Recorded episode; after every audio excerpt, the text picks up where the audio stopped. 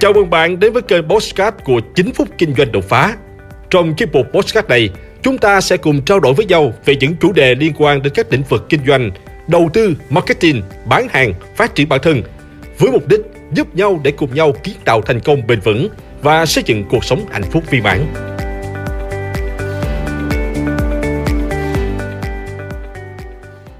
Các bạn thân mến, 30 tuổi là cột mốc quan trọng đánh dấu bước chuyển mình trong cuộc đời của mỗi chúng ta. Khi bạn bắt đầu dấn thân vào cuộc hành trình chinh phục những mục tiêu to lớn hơn cho tương lai. Sắp tới tuổi 30, bạn đã làm được những gì? Hoàn thành các chương trình học cơ bản và nâng cao. Tích lũy cho bản thân được một ít vốn. Lập gia đình và sống vui vẻ bên những người thân yêu. Hay bạn vẫn chưa có gì trong tay? Dù đà đang ở trong hoàn cảnh nào, thì bạn cũng hoàn toàn có thể mong chờ vào một tương lai tươi đẹp phía trước nếu bạn thực sự cố gắng và nỗ lực. Vậy chúng ta cần phải chuẩn bị gì trước năm 30 tuổi để sẵn sàng cho những thử thách phía trước? Một, đề ra mục tiêu mà bạn hướng đến. Nếu đã bắt đầu suy nghĩ cho tương lai của bản thân, thì đề ra mục tiêu là việc chắc chắn bạn phải thực hiện ngay bây giờ. Có bao giờ bạn tự hỏi, mình dành hơn 16 năm ngồi trên ghế nhà trường để làm gì? Dành gần 8 tiếng một ngày để hoàn thành những công việc, giấy tờ, sổ sách để làm gì? Bạn đã cố gắng hoàn thành tất cả những điều đó, phải chăng là vì chuẩn bị trước cho tương lai? hay cụ thể hơn là chuẩn bị hành trang để chinh phục mục tiêu mà bản thân đã đề ra.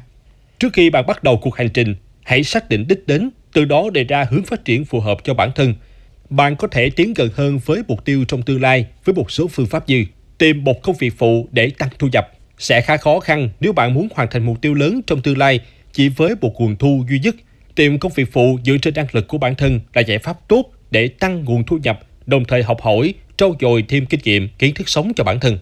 Lập kế hoạch chi tiêu một cách hợp lý. Dù mức thu nhập của bạn cao bao nhiêu, nhưng nếu không có kế hoạch chi tiêu hợp lý, thì mục tiêu mà bạn đề ra khó có thể hoàn thành.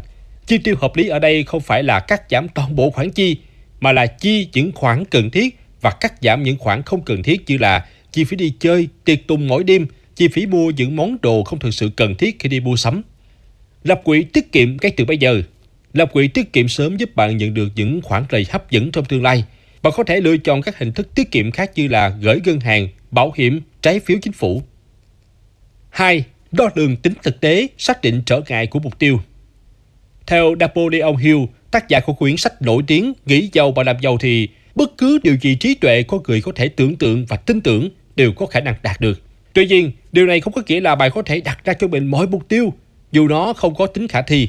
Đặt cho mình mục tiêu quá cao, không có tính khả thi, có thể khiến bạn cảm thấy bệt bội, chán nản mỗi khi bản thân đã cố gắng hết sức, nhưng vẫn không đạt được điều mình mong muốn. Những điều này sẽ khiến những mục tiêu dần trở nên xa vời với bạn. Bạn có thể sẽ cảm thấy sợ khi phải bắt đầu với một công việc nào đó, khó có thể sẵn sàng cho những dự định lớn hơn trong cuộc đời. Thay vào đặt mục tiêu hoài tập với, hãy chia nhỏ giai đoạn và đặt cho mình những mục tiêu nhỏ hơn. Lần lượt hoàn thành từng giai đoạn, bạn vẫn sẽ đạt được mục tiêu to lớn mà mình mong muốn. Ví dụ, nếu mục tiêu của bạn là mua một căn nhà trị giá là 2 tỷ Việt Nam đồng trong khoảng 20 năm, vậy cột mốc mà bạn phải chinh phục là 1 tỷ trong 10 năm và 100 triệu cho mỗi năm.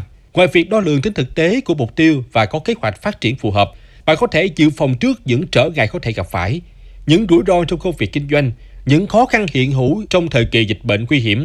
Công việc của bạn có thể không được suôn sẻ như bạn vẫn nghĩ, và từ đó bạn sẽ có những phương pháp dự phòng thích hợp cho từng tình huống. 3. Chuẩn bị tài chính vững vàng, phương pháp dự phòng rủi ro cho tương lai. Như tôi có nói ở trên, sẽ rất khó khăn để hoàn thành một mục tiêu lớn trong tương lai nếu bạn chỉ có một nguồn thu nhập duy nhất. Chưa kể đến việc thu nhập của bạn còn đang chưa ổn định và thậm chí là bị phụ thuộc vào người khác. Vậy nên trước năm 30, hãy cố gắng tiết kiệm cho mình một khoản riêng để thực hiện các mục tiêu lớn của bạn. Hoặc nếu không may bạn gặp phải những rủi ro không thể lường trước, đây cũng sẽ là cứu cánh của chính bạn. Thời điểm bắt đầu dự phòng tài chính tốt nhất cho tương lai là ngay từ hôm nay, ngay khi bạn xác định được mục tiêu của đời mình. Ngay từ thời điểm bạn có những điều kiện lý tưởng nhất để đề phòng rủi ro trong tương lai như sức khỏe, tài chính, tinh thần minh mẫn. Tin tôi đi, bạn hoàn toàn có thể làm được điều đó. Điều quan trọng là bạn có muốn và nỗ lực hết mình cho đó hay không. Tóm lại trước năm 30, bạn nên đặt cho mình mục tiêu to lớn, đo lường tính thực tế, đồng thời lập một quỹ dự phòng tài chính để đề phòng những rủi ro và thực hiện những dự định cho tương lai. Nếu bạn chưa xác định được mục tiêu tài chính của bản thân, chưa xác định được lộ trình phát triển để bắt đầu đạt được nó, thì hãy tham gia khóa học What Group, khóa học phát triển bản thân và quản lý tài chính hàng đầu Việt Nam.